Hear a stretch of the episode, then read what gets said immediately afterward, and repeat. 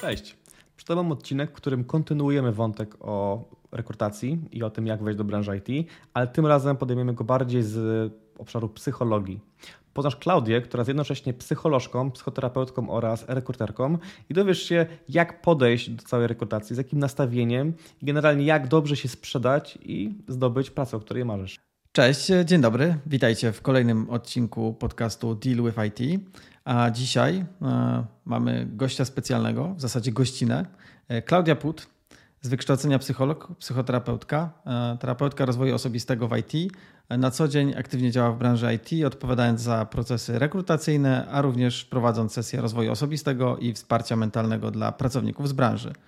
Mm, porozmawiamy dzisiaj o trochę o psychologii, trochę o tym, jak e, funkcjonuje branża IT od tej strony takiej bardziej właśnie mentalnej, psychologii, e, tych takich umiejętności miękkich. Porozmawiamy o konkretach, narzędziach, ewentualnie kursach, różnego rodzaju metodach na, na, na pracę i na odnalezienie się w tej branży.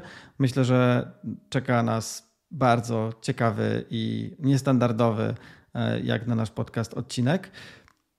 Więc zaczynajmy. Cześć Klaudia, witaj. Cześć, dziękuję bardzo za zaproszenie. Bardzo mi miło, miło uczestniczyć e, w rozmowie z Wami, więc mam nadzieję, że też e, słuchaczom będziemy mogli dostarczyć e, interesujących ich treści i każdy z nich wyniesie coś dla siebie. Klaudio, to może zacznę od pierwszego pytania. Jako osoba, która pracuje zarówno w procesach rekrutacyjnych, jak bierzesz w nich udział i pomagasz pracownikom IT w rozwoju osobistym, Powiedz, jak według Ciebie obecnie, e, jaki jest stan rynku IT w Polsce? E, znajdujemy się, nagrywamy odcinek e, jesienią 2023 roku.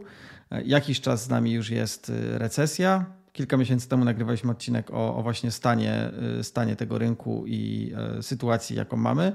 Mm, jesteśmy kilka miesięcy później. Jak, jak to wygląda w tej chwili z Twojej perspektywy? E, z mojej perspektywy, jako, jako rekruterki, tak, jako osoby będącej w rekrutacji, zarówno jak i osoby kontaktującej się, czy prowadzącej właśnie takie wsparcie dla juniorów, osób, osób e, wchodzących dopiero e, na rynek, bo też dużo osób takich się zgłasza, mogę powiedzieć, że na pewno jest bardzo dynamicznie. Też poniekąd troszkę lękowo, ze względu na przykład na juniorów, czy osoby, które dopiero wchodzą ten rynek, które się martwią o to, czy będzie dla nich praca, czy w ogóle warto jeszcze się uczyć, czy już zrezygnować, poddać się i e, wyjść, że tak powiem, w inną branżę. E, myślę, że jest dynamiczny, jest bardzo wymagający, ale to nie jest tak, że teraz już rynek nie potrzebuje juniorów czy e, nowych osób, ponieważ ta branża się nie kurczy, a wciąż rozwija. A powiedz Klaudia, kogo ty w ogóle rekrutujesz? W czym się specjalizujesz? No bo wiemy, że to nie jest tak, że można po prostu rekrutować ludzi z IT, tylko zapewne masz jakąś swoją niszę, specjalizację. Tak, e, e, rekrut, znaczy pracuję na co dzień w Linkat e, i rekrutujemy do naszej firmy, jak i dla klientów zewnętrznych. Przeważnie jest to Java developer, .NET developer, to jest backendu.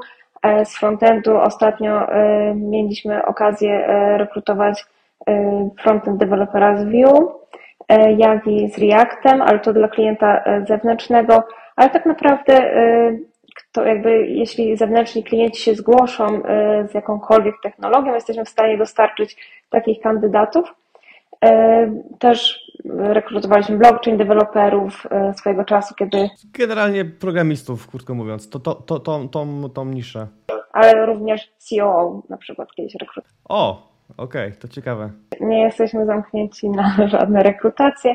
I tutaj jakby też z mojej strony bardzo zwracam uwagę też na osobowość i dobranie jakby takie mentalne do tego zespołu. Okej, okay. to o, o, tym myślę, że porozmawiamy, o tym całym ficie do, do właśnie mentalności, to, to, jest bardzo ważne, ale ty jeszcze wracając do tego, co Mateusz powiedział, jak rekrutując tego typu osoby, jak plus minus teraz mniej więcej to się u Ciebie plasuje, czy to jest, nie wiem, 80% seniorzy, a reszta tam jakieś tam mniejszości, czy to się w miarę porówno rozkłada na ten takie trzy progi, czyli junior, ten mid, czy regular albo senior? Jak to teraz u Ciebie wygląda? Szczerze powiem, e, z mojego doświadczenia teraz więcej rekrutacji jest seniorskich, ewentualnie midów. E, ostatnim czasem nie rekrutowaliśmy juniorów, chociaż jakieś kilka miesięcy temu, chyba 4-5 miesięcy temu, było zlecenie na juniora frontendu, więc to też nie jest powiedziane, że nie ma. Okej. Okay. Milo?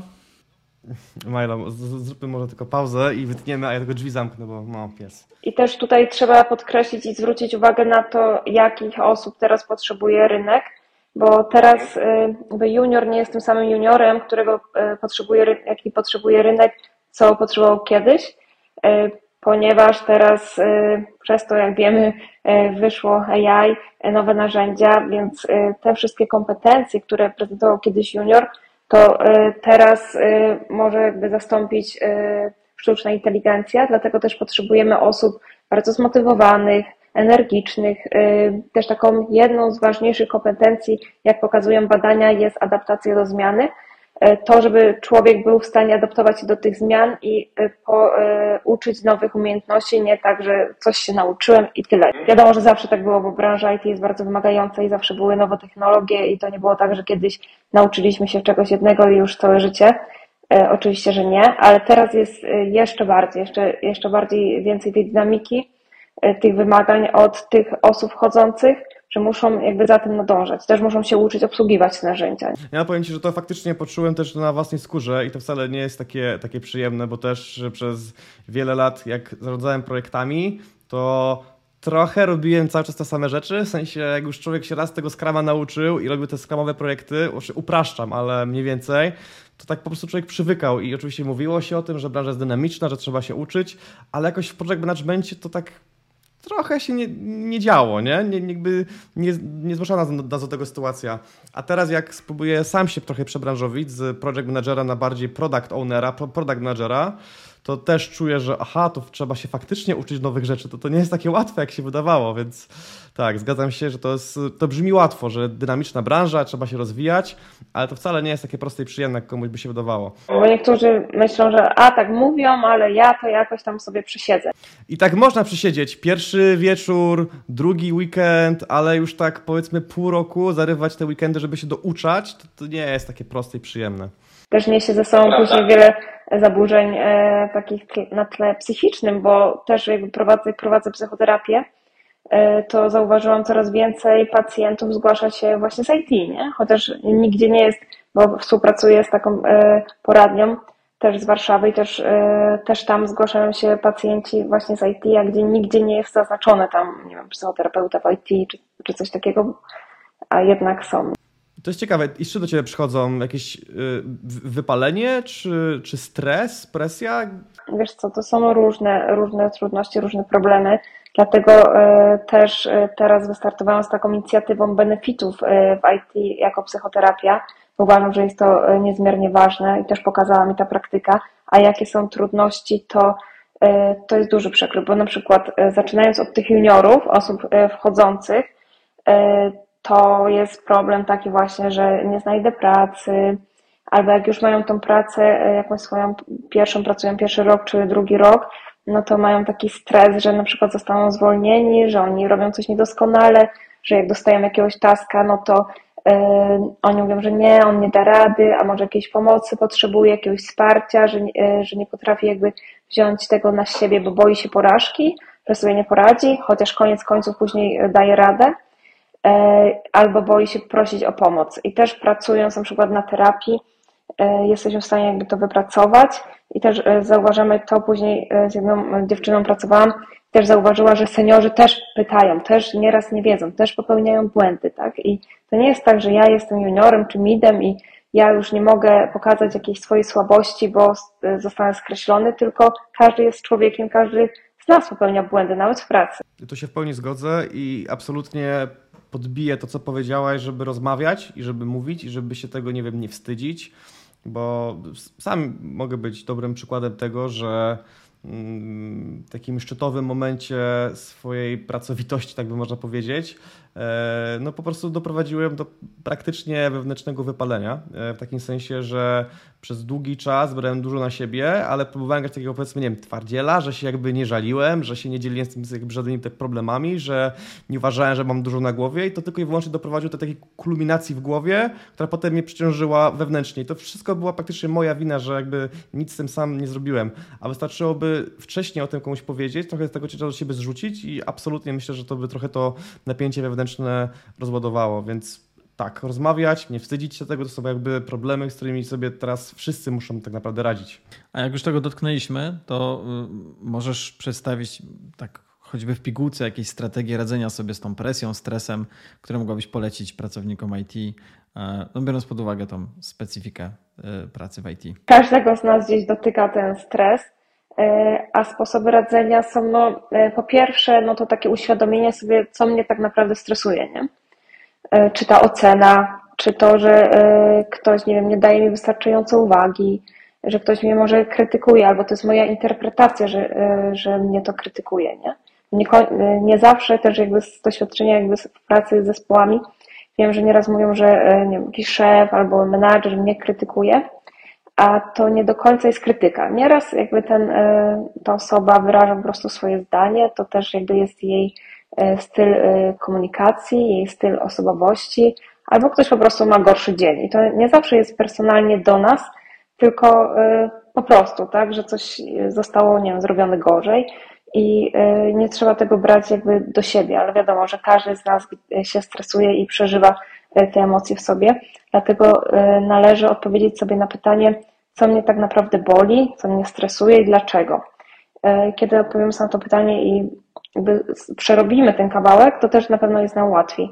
A takie doraźne metody radzenia sobie ze stresem, to każdy wiadomo, że będzie robił to inaczej. No, warto też sobie znaleźć taki aspekt, który nam jest dla nas przyjemny, który właśnie nas rozluźnia, czy e, obniża to napięcie. Dla jednego będzie yoga, dla drugiego trening na siłowni, dla trzeciego bieganie, więc, e, więc jakby warto to napięcie też, e, też sobie tak rozładowywać. Też przez rozmowę, jeśli nie z psychoterapeutą, czy z jakimś trenerem, mentorem, to nawet z kolegą, z koleżanką, z żoną, z mężem, war, warto też o tym wszystkim, co nas stresuje, rozmawiać, bo nawet nie chodzi to, że ktoś nam pomoże, tylko nawet jak wypowiemy te słowa, to opowiemy tą sytuację, to to ciśnienie troszeczkę spada. Tu się w pełni zgodzę i absolutnie podbiję to, co powiedziałaś, żeby rozmawiać i żeby mówić i żeby się tego, nie wiem, nie wstydzić, bo sam mogę być dobrym przykładem tego, że mm, w takim szczytowym momencie swojej pracowitości, tak by można powiedzieć, no po prostu doprowadziłem do praktycznie wewnętrznego wypalenia. E, w takim sensie, że przez długi czas brałem dużo na siebie, ale próbowałem grać takiego powiedzmy, nie wiem, twardziela, że się jakby nie żaliłem, że się nie dzieliłem z tym jakby żadnymi problemami, że nie uważałem, że mam dużo na głowie i to tylko i wyłącznie doprowadziło do takiej kulminacji w głowie, która potem mnie przyciążyła wewnętrznie. I to wszystko była praktycznie moja wina, że jakby nic z tym sam nie zrobiłem. A wystarczyłoby wcześniej o tym komuś powiedzieć, trochę tego ciężaru siebie zrzucić i absolutnie myślę, że to by trochę to napięcie wewnętrzne rozładowało, więc tak, rozmawiać, nie wstydzić się tego, to są jakby problemy, z którymi sobie teraz wszyscy muszą tak naprawdę radzić. Tak, i po prostu jakby nie wstydzić się tego, że coś może nas boleć albo e, z czymś możemy mieć problem, bo jesteśmy tylko ludźmi, a nie robotami. Tak, zastanawia mnie jedno, czy ty widzisz, bo ja oczywiście pracując y, jakby widzę to, natomiast czy ty jako osoba, która jednak jest wykształcona w tym kierunku, widzisz jakieś różnice w podejściu do pracy, do wyzwań, y, między innymi tych ze stresem w IT, między różnymi pokoleniami? Jeśli tak, to, to jakby, jakie, to są, y, jakie to są różnice? No myślę, że różnice między pokoleniami nie tylko w pracy, ogólnie podej ale też w podejściu do pracy czy do życia są ogromne ponieważ kiedyś, e, kiedyś człowiek, jeszcze może po kolei naszych rodziców, e, było w pracy i wykonywało polecenia, tak, że e, szef coś kazał, dyrektor coś zlecił, no to to robi, w ogóle nawet nie pytam się po co, dlaczego, jaki to ma zasadność, mam, to jest mój obowiązek. Teraz ludzie chcą wiedzieć, po co robią to. Chcą mieć taką, taką sprawczość, chcą mieć takie poczucie, że robią coś sensem, że ktoś im to wyjaśnił, po co to, na co, jak ten proces będzie wyglądał i po co jest ten proces, bo też dużo ludzi na przykład denerwuje się na procesy, że są one bez sensu. Być może jakby mieli to wyjaśnione, to też byłoby inaczej, nie? To na pewno, na pewno ta, e, ta różnica. I teraz też e, ludzie oczekują takich szybkich lajków, nie? E, że to dobrze zrobiłeś, wzmocnienie, wzmocnienie. To jest, mi się tak wydaje, że jest mega ważne też e, to, e, żebyśmy sami się wzmacniali, że jeśli osiągniemy jakiś cel, zrealizujemy coś, usiądź, doceń się, podziękuj sobie, powiedz, że to zrobiłeś i nie, że udało mi się, tylko też trzeba wziąć pod uwagę, że włożyliśmy w to mnóstwo pracy, bo nic nie przychodzi od tak i sukcesy nie rodzą się w strefie chilloutu. Tak? Mhm. Podoba mi się to, co powiedziałaś odnośnie tego właśnie, że udało mi się, bo też zdarza mi się tak mówić i też zdarza mi się słyszeć od osób, że nie, że się udało, tylko jakby jest, w sensie jakby o tym pomyśleć od drugiej strony, to nieważne, czy ty miałeś szczęście, czy nie, no generalnie liczy się efekt, więc jak udało się jakiś efekt osiągnąć, to się ciesz tym efektem, a nie doszukuj się jakichś tam sposobów, że no bo miałem farta, bo ktoś mi pomógł. Jakby jeżeli ktoś ci pomógł, to znaczy, że wcześniej sobie zapracowałeś na to, żeby teraz ta osoba ci pomogła, więc wszystko jest y, jakby powiązane. Twoją pracą, jakby zaangażowaniem. No nic nie, nie dostajemy tak naprawdę za darmo. Nie? Dokładnie. Wszystko to jest efekt efektu, efektu. Gdzieś tam jest zawsze ta praca na początku. Ale jeszcze chciałem się do tych lajków odnieść, bo powiedziałaś, że oczekujemy takiej właśnie szybkiej instant gratyfikacji, żeby poczuć swoją satysfakcję i wartość, dalej się motywować. Tak to przynajmniej odczytuję. Ale nie wiem do końca, czy to jest dobrze, czy źle. Czy to jest Twoja rada dla powiedzmy liderów, żeby to robić? Czy może bardziej rada dla nas, żeby ten mechanizm wyłapać i jednak na tym mieć kontrolę, żeby nie szukać tych, tych lajków na siłę na każdym kroku, że o super, super, ładnego wysłałeś maila, świetna robota. Bo to trochę już chyba przeginka jest, nie? Tak, tak. Też myślę, że jeśli ktoś zauważa, że potrzebuje tego dużo, to też jest e, taki kawałek do przepracowania, ponieważ wynika to z tego, że czuje się niedoceniony albo czuł się w dzieciństwie niedoceniony i teraz e, ta rana wraca. O też e, musimy zwrócić na to uwagę, że to, co nas boli, dzisiaj nawet usłyszałam takie zdanie, co nas tyka, to nas dotyka. W sensie, że jak coś nas y, boli, że na przykład ktoś nam coś powiedział, zwrócił uwagę, albo nie dał tej uwagi, nie docenił, no każdego z nas co innego, tak? E, to znaczy, że mamy taką ranę gdzieś tam wewnątrz e, i ona, ona wraca, nie? Wtedy możemy się zastanowić, czy na przykład e, jeśli szukamy tego docenienia i tej uwagi, że potrzebujemy od tego menadżera, od, e, od tego zespołu, czy nawet od szefa cały czas docenienia, ale ty super zrobiłeś, doceniam cię, fajnie. E, widzę, że mnóstwo pracy w to włożyłeś, nie? No bo ja mogę wiedzieć, że okej, okay, ja wiem, że ja dużo pracy w to włożyłam, mnie nikt nie musi doceniać, a dajmy druga osoba e, potrzebuje tego. I dlaczego to, tego potrzebuje? To też takie uświadomienie sobie. Też często dzieje się właśnie to podczas psychoterapii uświadamiamy sobie, dlaczego nas to tak bolało. Bo na przykład nasi rodzice byli zapracowani, e, nie mieli za dużo czasu dla nas, albo mieliśmy e, rodzeństwo małe, i którym oni się zajmowali i nie dostaliśmy tego na przykład tej uwagi, tego docenienia, nie było czasu na zwrócenie uwagi na potrzeby czy inne aspekty, takie ważne dla dziecka i teraz jakby to idzie później przez całe życie. I dlatego później w pracy e, ten pracownik tego wymaga, że tak powiem. Jak dotknęliśmy trochę tego obszaru, to pytanie z tego obszaru na drugiej strony to jakie cechy charakteru, czy takie umiejętności miękkie będą właśnie najbardziej cenione w IT? Pewnie też w zależności od stanowiska będą one różne, jeżeli się domyślam dobrze. Na początku tego roku czytałam jakieś badania, nie pamiętam teraz jakie, ale to mniej ważne. E, jako pierwszą e, umiejętność e, podali adaptację do nowych warunków bo teraz e, czy COVID, czy e, jakieś e, różne sytuacje zmuszają nas do zmiany, do adaptacji do tej zmiany. Tak samo jak była praca zdalna, to też nikomu się w głowie nie mieściło, jak można pracować zdalnie, jak to będzie, prawda?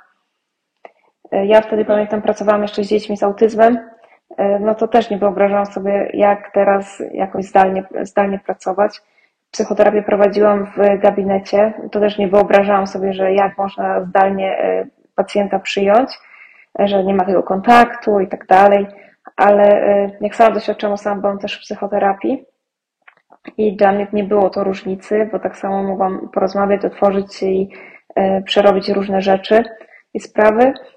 Wtedy jakby to dopiero mi pokazało, że można, nie? No i myślę, że wiele będzie jeszcze takich czynników, takich zmian, i to jest taka pierwsza umiejętność, y, którą warto w sobie, y, w sobie wykształcić, tą adaptację do zmiany, bo zmiana tak czy, czy inaczej będzie i zadzieje się z nami albo bez nas. To, mhm. to na pewno to. No a co najważniejsze, to też komunikacja, to żeby ludzie potrafili rozmawiać ze sobą, komunikować się, y, być otwarci na, na taki feedback też drugiej strony, a nie zamknięcie jakby w swojej klatce i ja tylko mam rację, bo nie jesteśmy, e, tak jak już mówiłam, jakimiś robotami zaprogramowanymi, e, że zawsze będziemy mieć tą rację i tylko nasze nasza perspektywa jest dobra. No bo każdy ma swoją perspektywę, patrzy swoimi oczyma na to wszystko i każdy ma jakąś swoją rację. I to, że jesteśmy otwarci na to, że potrafimy brać tę tą konstruktywną nawet krytykę czy inne spojrzenie na, na świat, no to jest dużą wartością doda, dodaną, bo mamy szerszy, szerszy pogląd, nie? No też co do jakby to jest jedno, ale też w komunikacji kryje się to skuteczna e, komunikacja, czyli skuteczne porozumiewanie się, e, takie parafrazowanie, tutaj jakby e, z takim naciskiem do menadżerów albo z takim tipem, że też jak przekazujemy jakąś informację do zespołu, to warto sparafrazować, zapytać się, jak to zrozumiałeś, czy wiesz, jak to zrobić, powiedz mi i tak dalej, bo na przykład jak wrzucam jakieś hasło, tam jest takie ćwiczenie, że pomyśl sobie auto, i no jakie wymyślałeś auto? Tu do nas pytanie? E, nie wiem czemu, ale teraz pomyślałem o Audi na przykład. No właśnie, a ja na przykład o innym, tak? I to nie będzie tak, że zawsze pomyślimy o tym samym samochodzie, w tym samym kolorze, e, a co tu już mówić o jakichś rozbudowanych taskach czy, e, czy innych rzeczach, nie? Więc ważna jest ta komunikacja, to wzajemne zrozumienie się i po prostu rozmowa. Czy też jeśli Kiedyś mówili, że w IT są sami introwertycy, że nie potrzeba tam ekstrawertyków i tak dalej, ale ja uważam, że jednak coraz bardziej e, będziemy naciskać na to, żeby te osoby e, potrafiły współpracować, dobrze odnajdywały się w zespole, żeby komunikowały się, żeby były otwarte, żeby właśnie potrafiły wychodzić swoją perspektywą, e, mówić i to jest taka efektywna współpraca bo nawet tak, taki case, gdzie e, ktoś dostaje e, swojego taska, zrobi go, ale nie będzie prosił o kolejny, nie? I tutaj teraz pytanie, dlaczego? Bo albo się wstydzi, albo nie będzie się wychylał, albo nie będzie rozmawiał, albo mu się nie chce. Mhm. A powiedz, jak tą komunikację ćwiczyć? Bo absolutnie się zgadzam, że skuteczna komunikacja to jest praktycznie filar dobrej pracy w IT i może być dużo ważniejszym skillem niż nawet jakieś tam techniczne umiejętności. O tym, ja o tym słyszę od studiów, czyli właśnie skutecznie się komunikujcie i tak dalej, i tak dalej. To wszystko brzmi oczywiste, jasne, ale z drugiej strony cały czas spotykam ludzi, którzy to robią fatalnie. Ja też sam błędy popełniam często, dopiero po fakcie sobie zdaję sprawę, że coś totalnie źle wytłumaczyłem. I okej, okay, powiedziałeś ten trik z parafrazowaniem. Absolutnie się zgadzam, to jest super narzędzie, ale co jeszcze? Jak ten soft skill, czyli ten, tą miękką umiejętność, którym jest skuteczne komunikowanie się ćwiczyć, że tak świadomie? To dla mnie strasznie trudne, żeby to uchwycić. No myślę, że też e, ważnym takim aspektem jest spokój, bo też pędzimy szybko, szybko, a tu przekażę, a tu mailem, a tu e, jakimś półsłówkiem. Chcemy to powiedzieć, e, jakby jak najwięcej informacji zawrzeć w krótkim, w krótkim przekazie, a nie zawsze to się da, nie? To też lepiej nieraz powiedzieć mniej, a bardziej treściwie i też, żeby ktoś, druga strona to zrozumiała, żeby miała możliwość tego sobie, z tego interpretacji, przerobienia. Bo też musimy pamiętać, że każdy z nas interpretuje dany przekaz inaczej. Okej. Okay. Ja u siebie też zauważyłem często, że staram się łapać na tym, żeby dawkować informacje, bo jestem takim, na takiej pozycji, że często muszę komuś zdawać raport czy relację z czego coś się wydarzyło, a że z reguły te sytuacje są bardzo skomplikowane, to ja to w swojej głowie rozumiem, bo ja te wszystkie kropki widziałem, jak się łączyły i strasznie łatwo mi jest, nie wiem, wylać z siebie całą historię, ale tym samym po prostu zalewam drugą stronę po prostu informacjami. I teoretycznie przekazałem wszystkie informacje, ale co z tego, skoro dałem ich tak dużo, że ta druga strona nie ma szansy ich przetrawić, więc ja na przykład staram się łapać na tym, żeby robić często pauzy, żeby jakiś powiedzieć jakiś, jakiś wycinek historii. E, jak już przekażesz tę informację, to można to zebrać na przykład maila, wysłać też mailem. No, na przykład, nie? żeby dać szansę przetworzyć, zanim się dosypie kolejną, kolejną warstwę i, i tak dalej. No, to jest trudne. A ja mam jeszcze jedno pytanie. E, tak jak sobie rozmawiacie, mm, natchnęło mnie na. Klaudia, powiedz mi, czy ty, jako osoba, która ma wykształcenie i zajmuje się tą psychoterapią, e, czy, czy prowadzisz terapię, czy ty zwracasz uwagę na, podczas rekrutacji na coś innego niż standardowo zwracają rekruterzy, rekruterki? A jeżeli niekoniecznie, to na co zwracasz uwagę? Od tej strony takiej zachowania, tej może takiej bardziej psychologicznej, takiej osobowościowej, co, jakby na co warto. Mhm.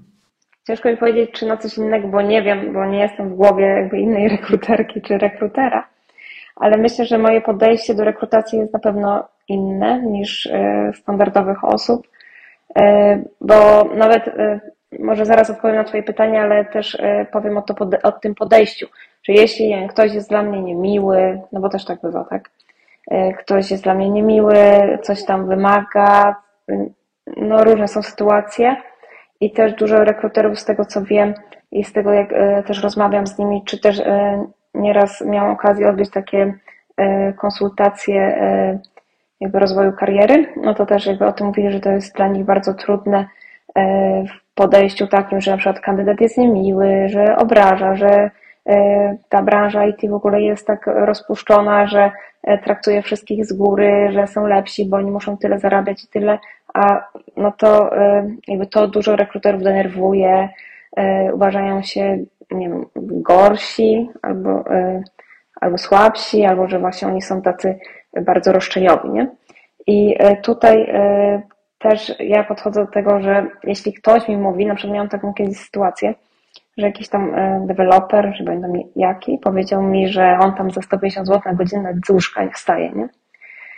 No i mogłam się wkurzyć, że no, za co on tam się ma i tak dalej, ale też podchodzę do tego tak, że to musi być jego jakiś problem wewnętrzny, skoro on mi o tym mówi, bo on mógł nic nie odpisać, on mógł powiedzieć nie dziękuję, to poniżej moich oczekiwań, a jednak miał taką potrzebę, nie?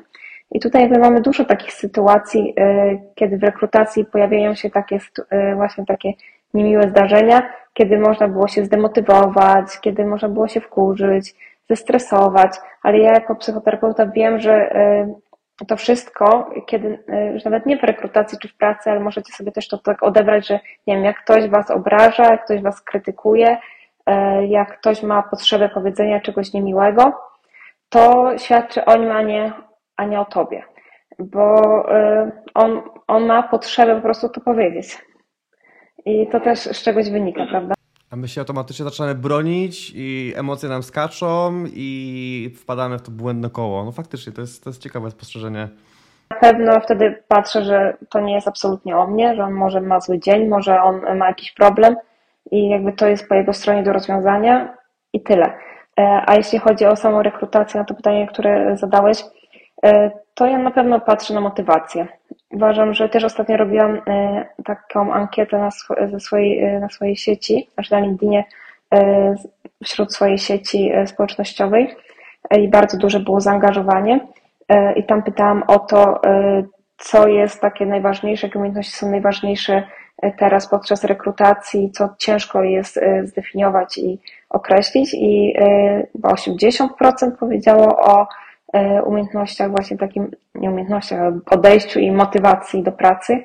I ja też uważam, że to jest mega ważne, nawet ważniejsze niż umiejętności techniczne, bo to można zawsze sobie te skille podnieść, ale jak komuś się nie chce i ma taki mindset, podejście negatywne, no to tego nie zmienimy albo bardzo trudno jest to zmienić. Okej, okay, to ciekawe. A, a jak pokazać tę motywację? Załóżmy, że faktycznie czuję się zmotywowany, ale trochę nie wiem, jak to wyrazić, jakimi słowami albo czynami. Jak pokazać to, żeby taki, taka osoba jak ty to widziała we mnie?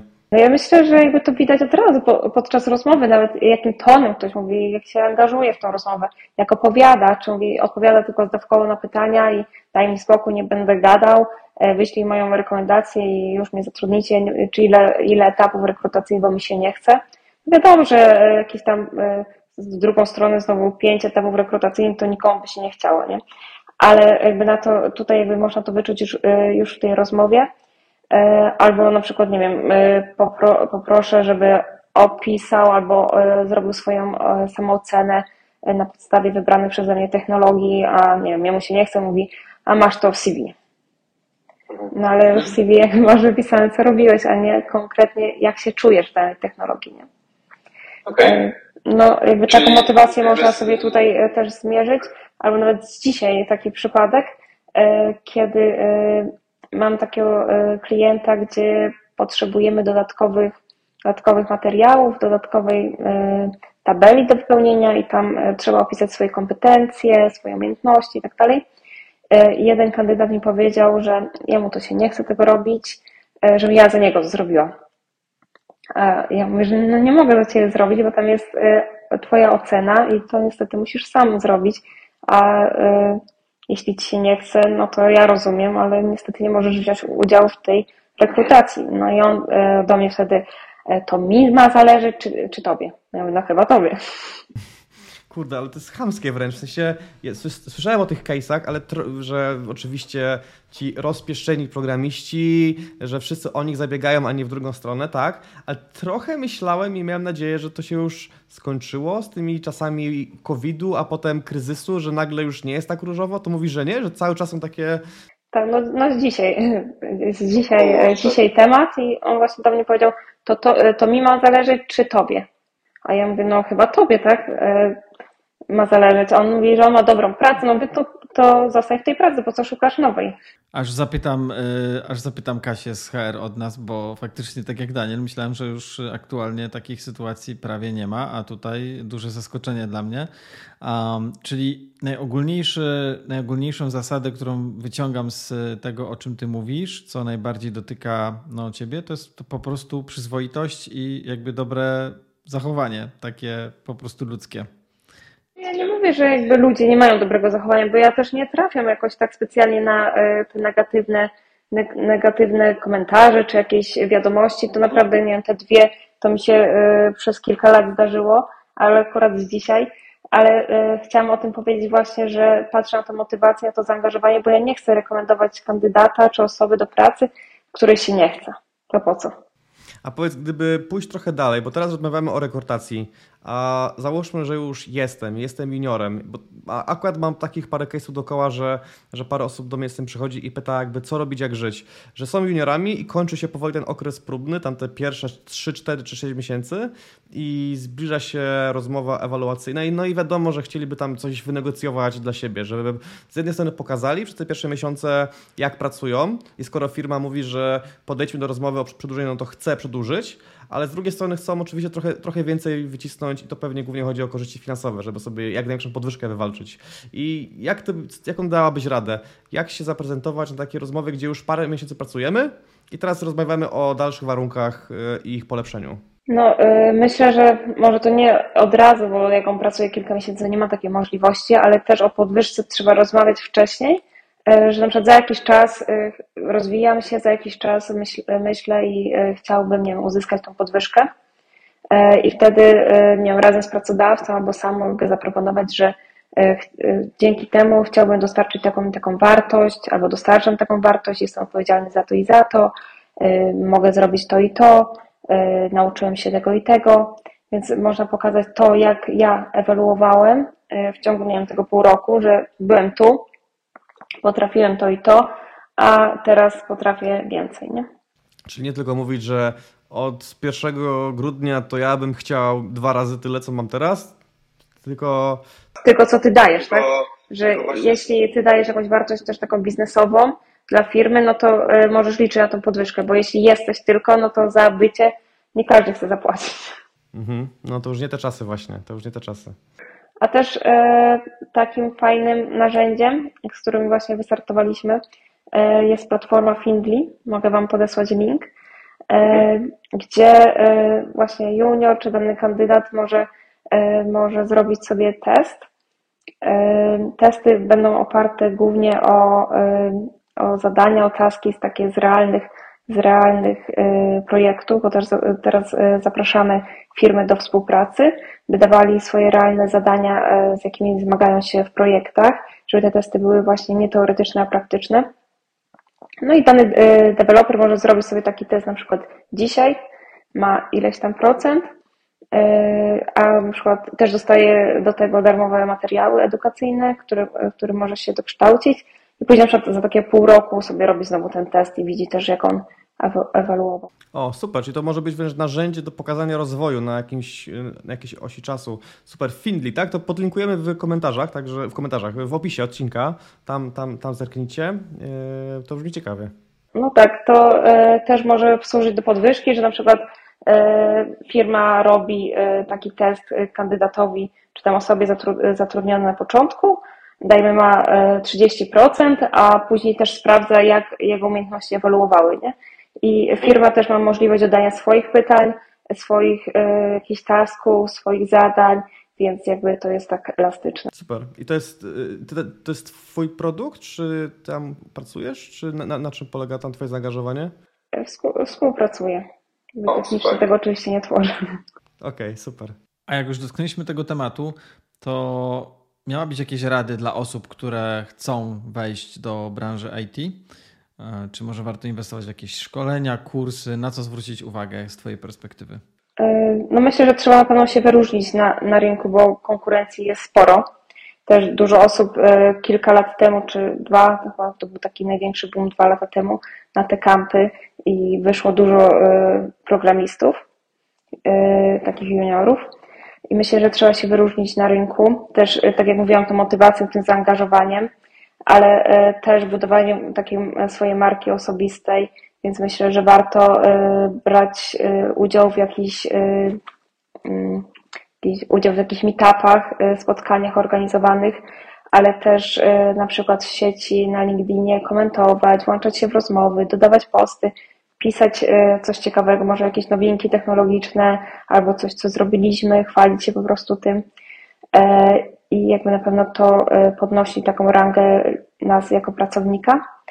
E, a jeszcze odnośnie właśnie tej naszej platformy Findly, e, no to też można zrobić sobie taki test, po czym, z, po czym można wygenerować sobie PDF i dołączyć do CV. To na pewno też będzie taka wartość dodana. Ale to jest e, platforma i też w ogóle to, o czym mówiłaś, skierowane było głównie do osób technicznych. Platforma również, czy dla osób nietechnicznych, bo głównie te nas, nie słucha, e, nas słuchają?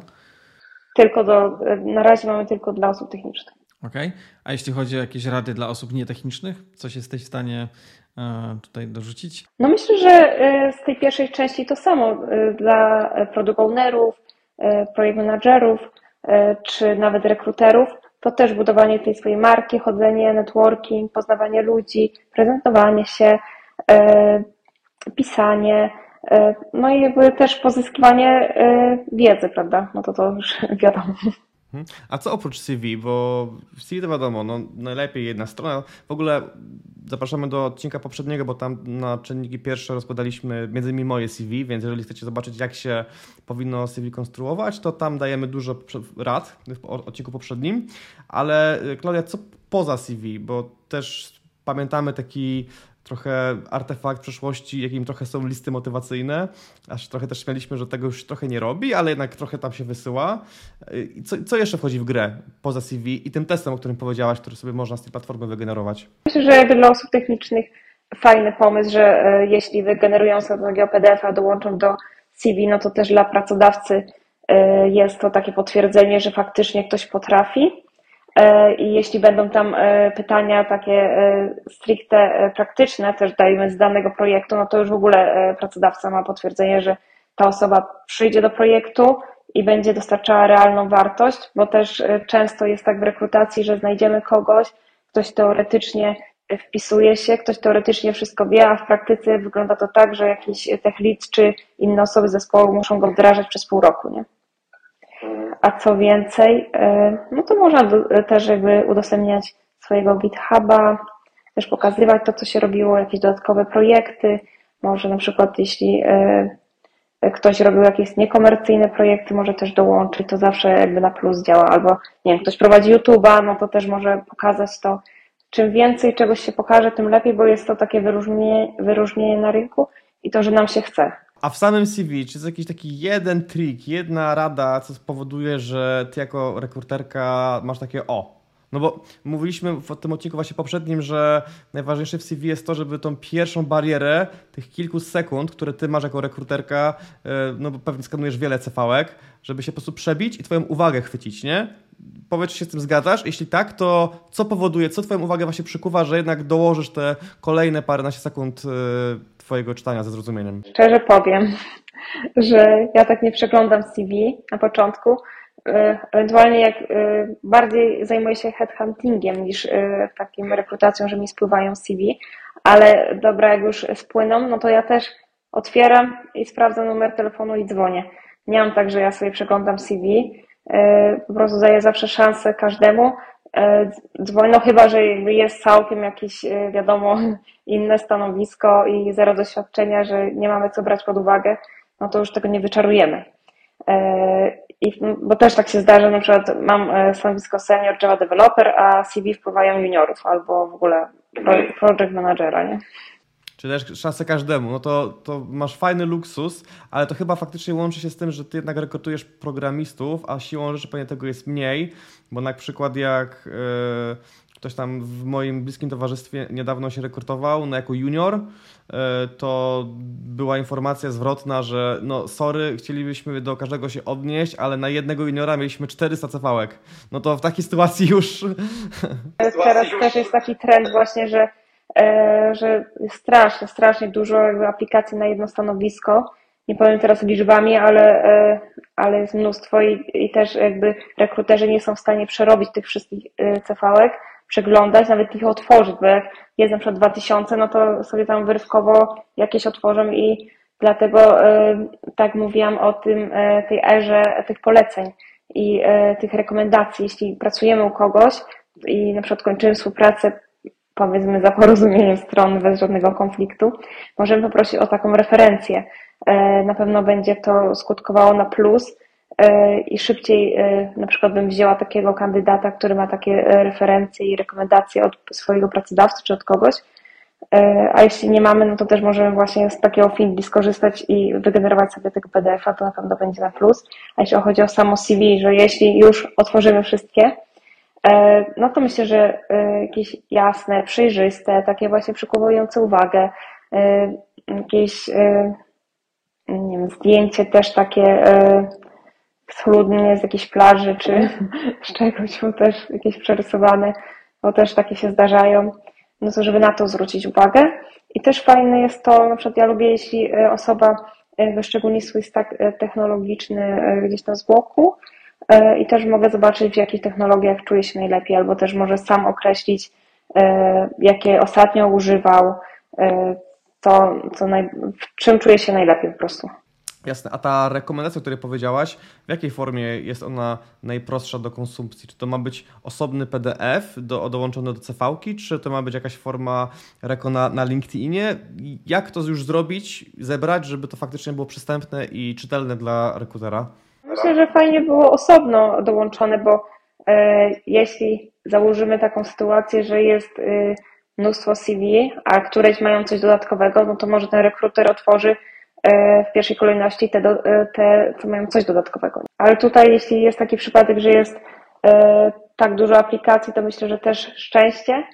Albo też tak jak ja robię, no to też sama szukam. Jeśli mam jakiś proces, jakąś rekrutację, no to E, jeśli na przykład mam frontend dewelopera, mam w głowie jakiegoś, że ostatnio widziałam, że fajne posty pisał, że miał tą wiedzę, że miał zaangażowanie, no to w pierwszej kolejności się do niego odezwę, niż będę przeglądała CV, jakie wpłynęły. Okej, okay, czyli tutaj się ten element marki własnej sprawdza, kiedy to ty szukasz i na kogoś trafiasz. A gdzie szukasz? To głównie z LinkedIn jako, jako źródło? Tak, głównie LinkedIn, ale też na przykład e, po networkingu, e, jak już zbudujemy sobie tą sieć, to też możemy się odezwać do E, poznanych tam osób. A zdarzyło się Tobie trafić na kandydata, kandydatkę na jakimś evencie i tam nawiązać relacje i, i czy taka osoba później była gdzieś zatrudniona? Nie mogę sobie teraz przypomnieć, ale chyba tak, ale nie chcę powiedzieć, że na 100%, ale wydaje mi się, że tak.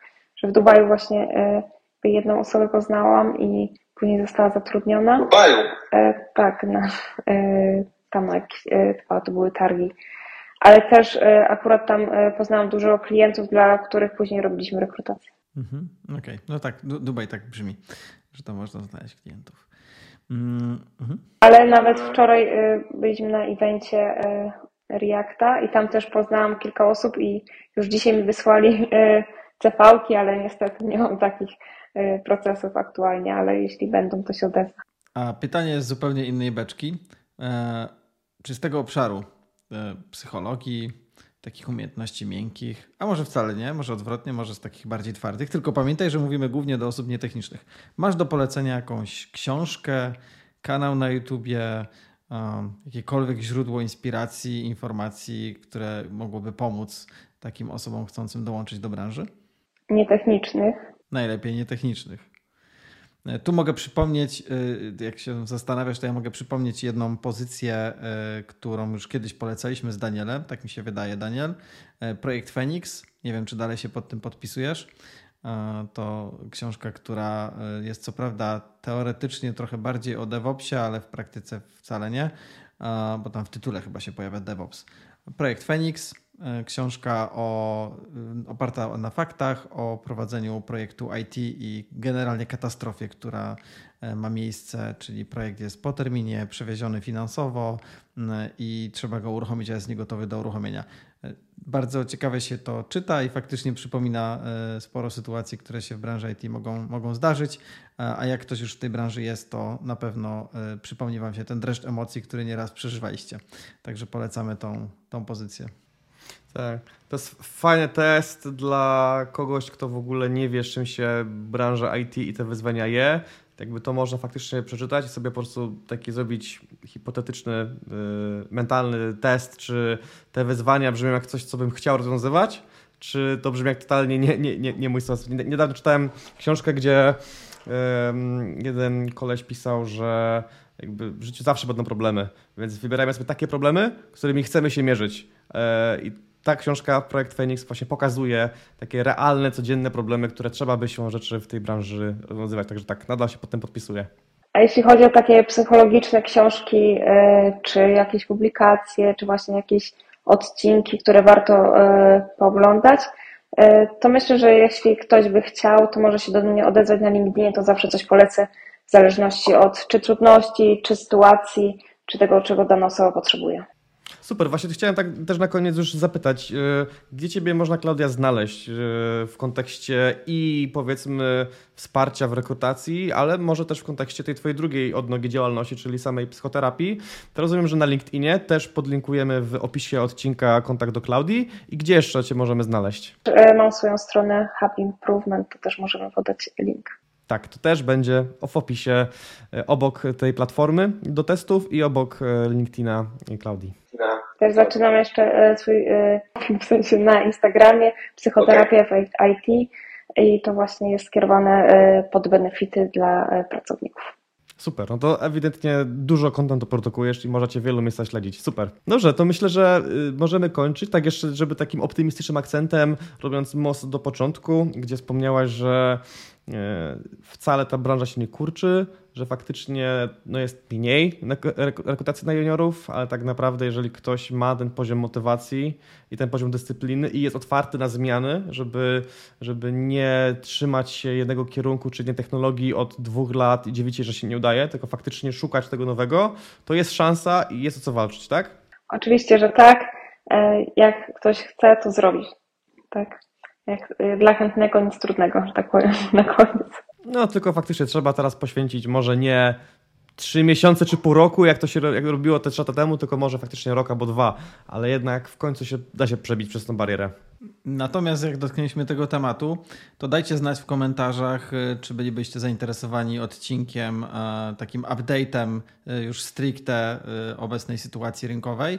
Tak jak parę miesięcy temu nagrywaliśmy odcinek o tym, jak aktualnie wygląda sytuacja w branży i prognozowaliśmy, kiedy recesja może się skończyć. Jeżeli chcielibyście jakby powtórkę, ale aktualizację na Q4 2023, dajcie znać w komentarzu. E, i postaramy się wtedy, jeżeli się pojawi takie zainteresowanie, postaramy się taki odcinek w najbliższym czasie e, przygotować. Bo mamy swoje predykcje i mamy swoje spostrzeżenia. Sytuacja wygląda trochę inaczej niż te kilka miesięcy temu i nasze prognozy trochę się potwierdzają, trochę się nie potwierdzają. E, wskoczyło parę nowych informacji, więc chętnie byśmy taki odcinek dla Was przygotowali. Tu będę czekać. Super. Klaudio, dzięki Ci jeszcze raz. Miło Cię było zobaczyć i naprawdę sporo fajnych rzeczy. Tym bardziej, że nie spodziewałem się zupełnie takiej, takiej warstwy ciekawostek z tego ta psychologii i tym bardziej widzę, jak to Ci się fajnie łączy, że tu rekrutujesz, tu rozmawiasz, tutaj też ta psychoterapia, wszystko się fajnie spina w całość. Taki był cel. Good job. Dzięki i do usłyszenia. Ja również bardzo dziękuję, Klaudio. Do usłyszenia. Wam dziękujemy, drodzy widzowie i słuchacze, za obejrzenie i wysłuchanie naszego podcastu. E, przypomnę, że bardzo, bardzo prosimy i będziemy wdzięczni za wszelkie udostępnienia, lajki. To napędza machinę YouTube'ową i pozwala, przede wszystkim YouTube'ową, ale na pozostałych platformach również, pozwala nam dotrzeć do coraz szerszego grona. E, no a naszą misją jest pomóc wszystkim osobom, e, które chcą się przebranżowić, wejść do branży IT, tym nietechnicznym, na dokonanie tego. I to, że aktualnie, czyli ostatni kwartał 2023, mamy dosyć trudną sytuację na rynku, nie znaczy, że będzie tak zawsze. Mam nadzieję, że jak oglądacie oglądacie ten film za jakiś dłuższy czas, to już wiecie, że znowu jesteśmy na kolejnej hoście i mamy To The Moon y, i te odcinki dają Wam bardzo, bardzo dużo wartości i, i, i dołączacie tłumnie do branży IT. Jak macie jakieś pytania, y, chcielibyście, żebyśmy Wam pomogli, to oczywiście śmiało też piszcie w komentarzach, ale zapraszamy również do naszej grupy na Facebooku, aby do niej dołączyć. Wejdźcie na stronę www.deal-with.it tam możecie zapisać się do newslettera i po zapisaniu otrzymujecie link i hasło do naszej grupy facebookowej, na której obiecujemy, że każdemu, kto będzie potrzebował pomocy e, w zakresie jakichś pytań rekrutacyjnych e, o IT, o tym, jak to wszystko funkcjonuje, to pomożemy my lub społeczność, bo już ostatnio pojawiają się, e, pojawia się również wsparcie ze strony społeczności, za co również bardzo dziękujemy. Więc no cóż, zapraszamy serdecznie. Wbijajcie. Dzięki, do usłyszenia. Dzięki. Hej.